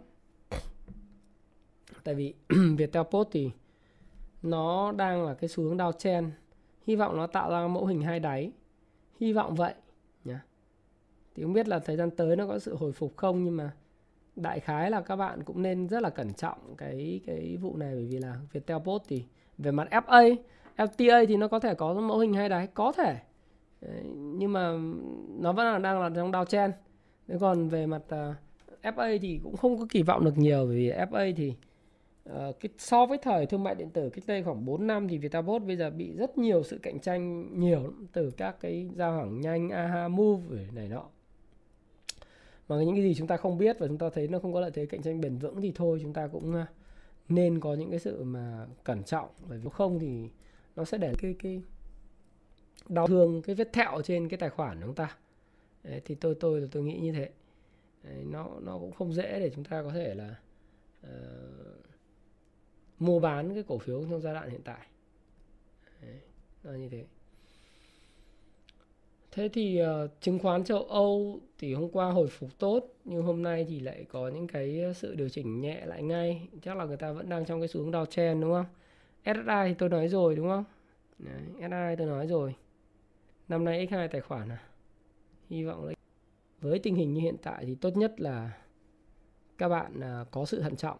Mọi người hỏi tôi bây giờ để cầm tiền và hàng như thế nào thì tôi nói lại một lần nữa là có lẽ lúc nãy lúc nãy nó đang bị cái cái lag ấy thì các bạn chưa nghe rõ. Thì cần phải cần dễ dàng. Uh, VIX hôm nay hồi không biết còn được không anh? Thì VIX thì tôi nói các bạn rồi. Hồi như thế này thì nó tạo đáy hy vọng nó tạo đáy dừng dừng ở 79 tạo đáy nhưng mà nhỡ có chuyện gì xảy ra thì không biết là các quỹ họ còn bán xuống không thì cũng không rõ. Cái này thì chúng ta phải đợi thôi. Chúng ta phải đợi thôi. SOS là cái gì? Long Điền à Long Điền thì còn gì đâu. Nó đã xong cái màn hồi phục của nó Thì nó sẽ phải đi xuống ấy. Xong pha A hồi phục rồi. Đấy. Cũng chưa biết Nếu mà chúng ta tính cả cái sóng giảm lớn này Thì mới là xong. Tức là 1, 2 Và sẽ có sóng giảm 3 Nếu thực sự các bạn nhìn như vậy theo Elliot Đấy. Liên Việt Post Bank. Thực ra thì lúc đầu cũng rất kỳ vọng lên Việt Post Bank. Thì giai đoạn hiện tại thì nó tích lũy Ờ, kiệt nói chung là bây giờ giai đoạn này nó nó cũng tích lũy đấy nó đang kiệt cung đấy, ở cái vùng mà 22 kiệt cung ấy, thanh khoản cạn kiệt thì hy vọng thời gian tới nó sẽ có những cái sự bứt phá bởi vì thực ra rất khó để mà phân biệt cái giai đoạn này của Liên Việt Postbank nó là giai đoạn uh, tái tích lũy hay là phân phối, tái phân phối. Bởi vì nếu mà chúng ta nhìn Liên Việt Postbank từ năm 2020 đến giờ ấy, thì các bạn phải thấy nhìn cả một chặng đường dài là từ tháng 7 năm 2020, tháng 8 năm 2020 thì nó tăng đến thời điểm là 3 lần. Thì bây giờ nó giảm 50%. Thì cái câu chuyện hiện tại nó là uh, tái phân phối hay là tái tích lũy thì chúng ta cũng chưa có thể rõ. Nhưng hy vọng là vùng này nó sẽ có những cái sự mà tích lũy thì cái cổ phiếu này thì nó có một cái là đấu giá của, của bên chỗ bưu điện họ thoái vốn uh, họ thoái vốn của Liên Việt Bank họ kỳ vọng là thoái vốn là 28 thì cái đợt đầu đấu giá thì thất bại không biết là đợt tới có đấu giá tiếp hay không? Đấy. Hoa sen thì lên chốt lời ngắn hạn rồi. Hoa sen lên chốt lời, lời ngắn hạn để nó hồi phục cũng nhanh mà. Đúng không? Oi á hả? Oi thì năm nay thì cũng không có gì đặc biệt oi thì ờ, nó cũng chạt nó cũng đi khá là giống như kiểu đội ờ, uh, PVD ấy. Đúng không? Trong thời gian ngắn tăng 20% thì tôi nghĩ là người ta cũng chốt lời ngắn hạn thôi. HHV vẫn còn cầm HHV ấy hả? hạ tầng đều cả thì thực ra hạ tầng đều cả thì bây giờ nó sau cái nhiệm vụ lên sàn thì giờ nó cứ thả trôi thôi thanh khoản thấp thanh, nó sẽ phải cần có một cái giai đoạn tái tích lũy lại. HNG HNG ok. Xem nào HNG thì nó tạo đáy, đại, tạo ba đáy, đúng không nào? Giai đoạn hôm hôm hôm nay thì, nói chung là giai đoạn này giai đoạn tích lũy đấy. Nếu mà các bạn mua từ cái phiên bùng nổ theo đà, trước đó ngày à, mùng 4 tháng 3 thì đến thời điểm này là bạn đang hòa vốn phải không? Mua phiên bùng nổ theo đà. Hy vọng nó sẽ tích lũy và có những cái sự bứt phá những cái mây phía trước cũng rất khá là to thì tôi nghĩ cũng khó đấy. Rất là khó đúng không? Mạng ok rồi mà anh em F5 là mạng ok rồi mà. À, giai đoạn này thì nên nắm nắm bảo hiểm không hả? Thì tôi thì nếu các bạn mua bảo hiểm với cái tầm nhìn là họ thoái vốn ấy thì các bạn nên nắm. Đó tại vì tôi thì tôi thấy là giá lãi suất mà tăng thì ngành bảo hiểm nó cũng sẽ được hưởng lợi thì mọi người đang kỳ vọng là lãi suất tăng đấy. Chứ cũng không, phải là không. HVN về dài hạn nó ổn không à thực tế là tôi mua HVN chưa bao giờ tôi nghĩ về về câu chuyện là, là chốt lời ngắn hạn ấy. HVN là tình cảm thôi. Thì mình mua thì từ những hôm mà như mình nói với bạn là hôm 22 23 đấy thì ờ, mua để làm cổ đông dài hạn yêu quý cái hãng hàng không chứ còn về mặt dài hạn ổn thì tôi nghĩ là khó. Tại vì năm nay thứ nhất là cái nhu cầu nó vẫn chưa phục hồi hết. Cái thứ hai là các bạn thấy là cái giá đầu vào nguyên liệu đầu vào nó cao như thế này này thì sẽ khá là khó cho cho cho cái ngành hàng không bởi vì cái giá vé tăng khó bù đắp được cái giá dầu tăng lên ấy. Khó khăn em ạ. Ừ. thiên ờ, tvc thì có cái gì đâu chí việt đúng không? Chí việt thì thì thì có cái gì đâu mà chúng ta coi. Uh, chí việt thì ờ, nói chung là bạn đánh theo chạt tôi thì chạt nó ok. Chạt ok thì bạn giữ thôi. CNG chốt không hả? CNG thì tôi nghĩ rằng có thể sẽ tạo cái cốc tay cầm. Ờ, cốc tay cầm rõ rồi thì nó nó sẽ có những cái sự điều chỉnh chốt lợi cũng được, ngắn hạn VND hôm nay bán giấy ừ VND hôm nay tăng trần này, ok mà SGP tùy tùy bạn đánh theo kiểu đánh ngắn thì thì bạn chốt hay giữ thì tùy bạn, nhưng mà tôi thấy nó còn rẻ, đúng không? Ừ. PVS thì tùy em có lời thì em bán thôi. Còn nếu em em cảm thấy là em giữ thì em giữ. EJC ờ, bất động sản khu công nghiệp hả?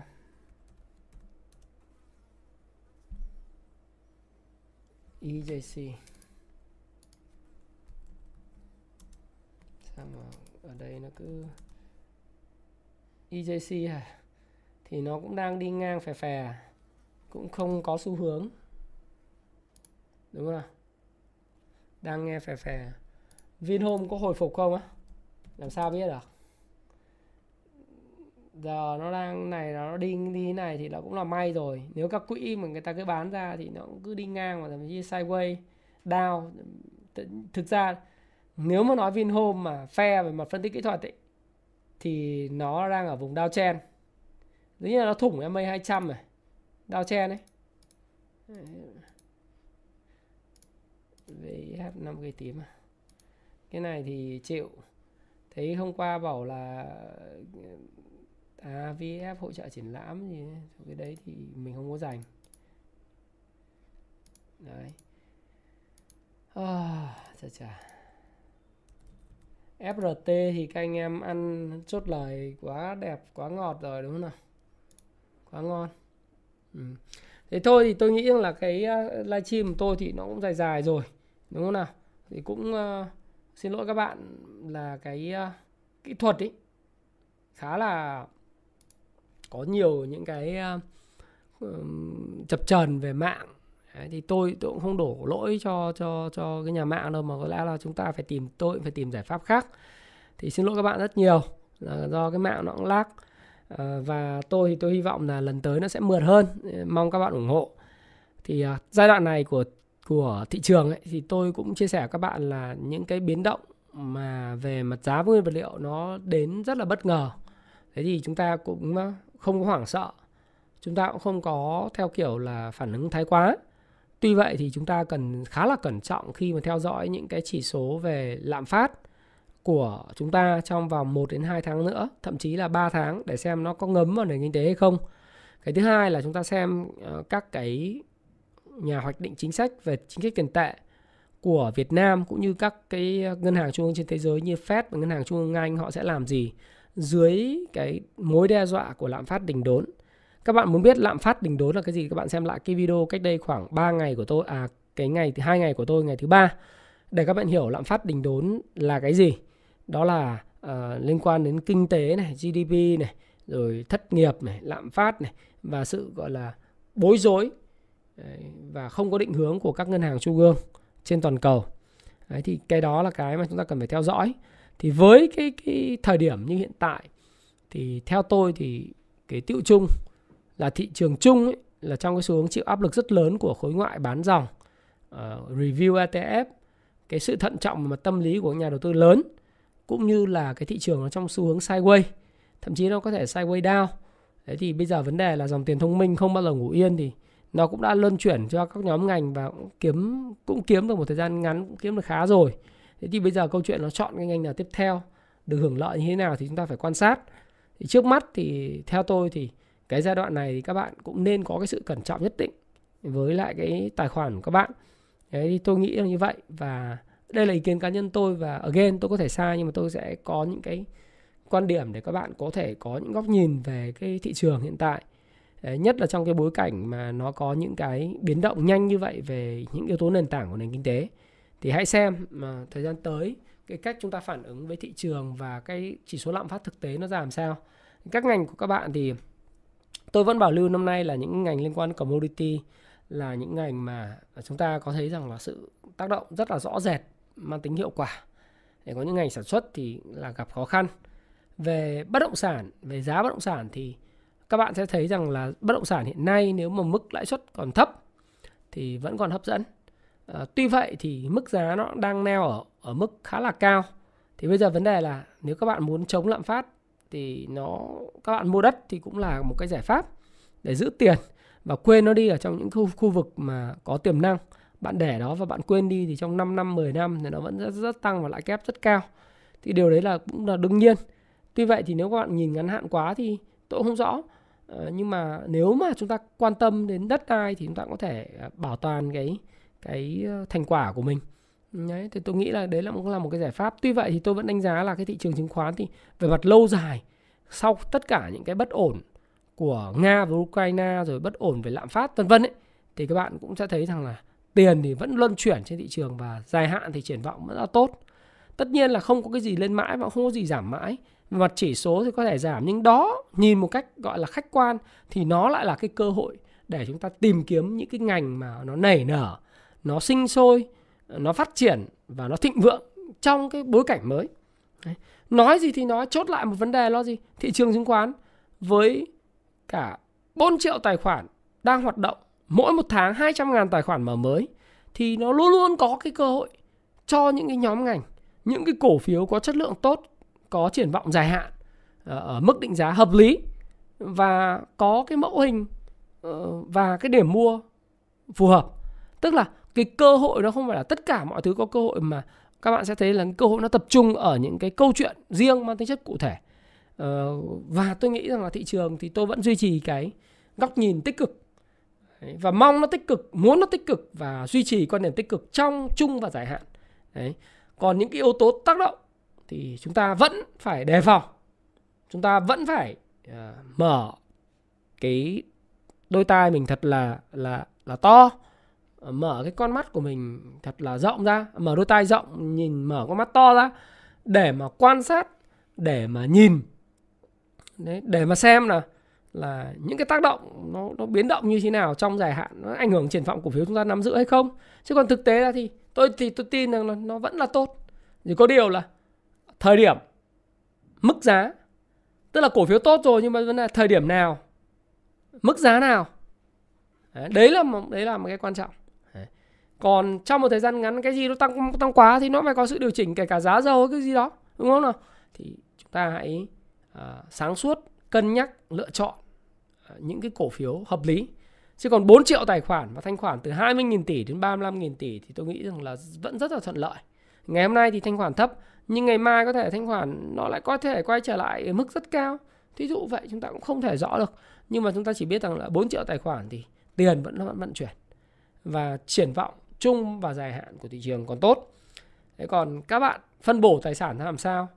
Lúc nào công, lúc nào thủ, lúc nào cần phải có sự quan sát thì các bạn cũng nên có sự để ý. Thì Thái Phạm, cảm ơn bạn đã lắng nghe chia sẻ Thái Phạm trong livestream của ngày hôm nay. Hy vọng là bạn hiểu được cái tác động của cái việc giá dầu ở mức cao ảnh hưởng đến nền kinh tế và ảnh hưởng đến các lớp tài sản của các bạn để các bạn có sự phòng thủ à, và tấn công cho nó phù hợp và tùy từng à, thứ nhất từng thời điểm. Cái thứ hai là tùy từng ở mức giá. Thứ ba là tùy ở cái cổ phiếu và tùy cái ngành. À, nhớ một điều thứ nhất phù thịnh không phù suy. Đấy, đừng bao giờ đi giải thích cho những thứ nó cứ đi xuống. Ví dụ như những cổ mà cổ phiếu ngành sản xuất năm nay gặp lạm phát nó đi xuống. Nó đi xuống hoài à mình đừng mất công đi đau đáu với cái chuyện đi giải thích cho nó. Được không ạ?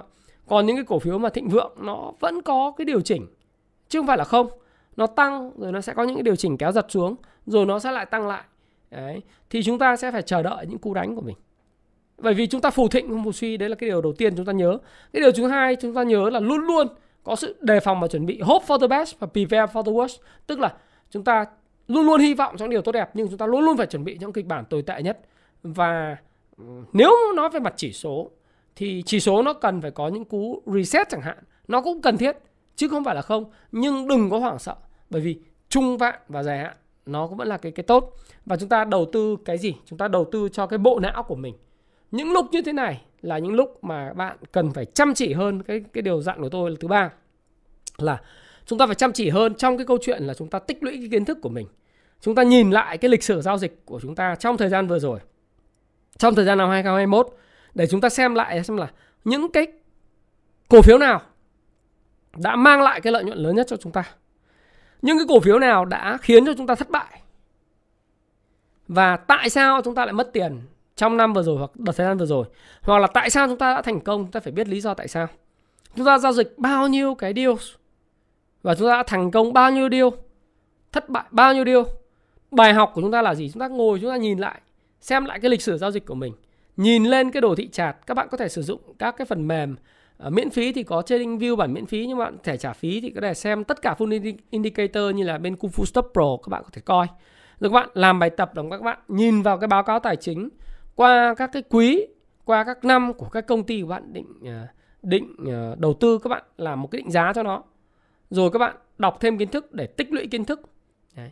các bạn thực hành với lại thị trường thì bởi vì chúng ta nhìn trung hạn và dài hạn thì thị trường rồi nó vẫn tốt bởi cái môi trường lãi suất thấp. Mà như tôi nói các bạn, tôi cược với các bạn rằng là các ngân hàng trung ương sẽ rất khó khăn trong việc nâng lãi suất. Mà nâng lãi suất thì nâng từ từ chứ người ta cũng không nâng mạnh mà nâng mạnh doanh nghiệp chết. Thì cái môi trường lãi suất thấp, những cái khó khăn về nguồn cung nó có thể là yếu tố hiện hiện hữu và mang tính chất là tạm thời. Có thể là hết 2022 hoặc là qua 2023 nhưng nó không phải là vĩnh viễn. Thế thì chúng ta phải chuẩn bị cho những cái gì nó chúng ta sẽ tới và phải làm bài tập phải đầu tư cho cái bộ não của mình và phải nghiên cứu những cái cơ hội nó sẽ tới. Thì uh, tôi thì tôi tôi tin ở như vậy. Và để tài trợ cho chuyện đó thì ngày hôm nay tôi sẽ tặng cho các bạn 5 cái cuốn ngày đòi nợ này. Đấy, 5 cái cuốn ngày đòi nợ. Đấy, là cái cái cuốn sách mà tự hào nhất của tôi cùng với làm giàu từ chứng khoán để mà dành tặng cho năm bạn. Ờ, năm bạn. Thì chúng ta chơi một cái trò chơi đơn giản là mini game đơn giản thôi đấy là bây giờ cái cuốn ngày nợ năm bạn thì năm bạn trả lời dùm tôi xem là Ở thôi thì ngày mai luôn đi, cho nó máu. Ngày mai 11 tháng 3 thị trường kết thúc ở bao nhiêu điểm? Thanh khoản bao nhiêu? Thế đơn giản vậy thôi. Ai nhanh nhất, sớm nhất thì nhận cái phần quà của ban tổ chức. Và chúng tôi sẽ tổng kết ngay sau vào ngày chủ nhật, ngày thứ hai đầu tuần ở trong cái phần mô tả của cái video này. Nhưng không phải là bây giờ nha các bạn nhé không phải là là thời điểm hiện nay các bạn đang chat. Mà sau khi cái video này tôi kết thúc, tôi up lên thì các bạn comment phía dưới. Thì tôi tài trợ các bạn các bạn có thể học hỏi thêm. Thì đấy là cái mong muốn của tôi à, dành tặng các bạn. Và thái phạm, cảm ơn bạn đã lắng nghe chia sẻ thái phạm và mong là các bạn à, gặp nhiều may mắn trong cái kinh doanh và làm ăn. Hope for the best. Prepare for the worst. Xin chào và xin hẹn gặp lại các bạn trong video tiếp theo. Cảm ơn các bạn rất nhiều. Bán cuốn này em lên Tiki mua nhá. Đấy. thì Thái Hải Thanh, xin chào Thái Hải Thanh này. Chào chào bạn à, Nguyễn Thị Hoàng.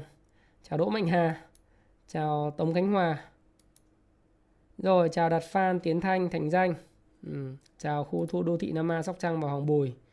Cảm ơn Đạt. Sẽ lấy lại phong độ thôi. Chào tính từ tính cỏ. Đấy. xin chào Nguyễn Vi Tú Đàm Xuân Dũng Tiên Phan. À, chào các bạn. À, marketing mới à marketing thì sẽ ra mắt vào tháng 4 sẽ có một cuốn marketing. Ok bye bye thuận bye bye uh, linh nguyễn quang sáng. Đấy, chào anh em rồi thôi tổng chào tất cả mọi người. Đấy, xin uh, mong muốn là chúc mọi người có một, một buổi tối vui vẻ. Và ngày mai thì sẽ tươi sáng. Và hẹn gặp lại các bạn trong video tiếp theo. Cảm ơn các bạn rất nhiều. Vào ngày thứ bảy nhé một uh, mỗi tuần một cuốn sách cùng tài phạm. Xin chào và hẹn gặp lại.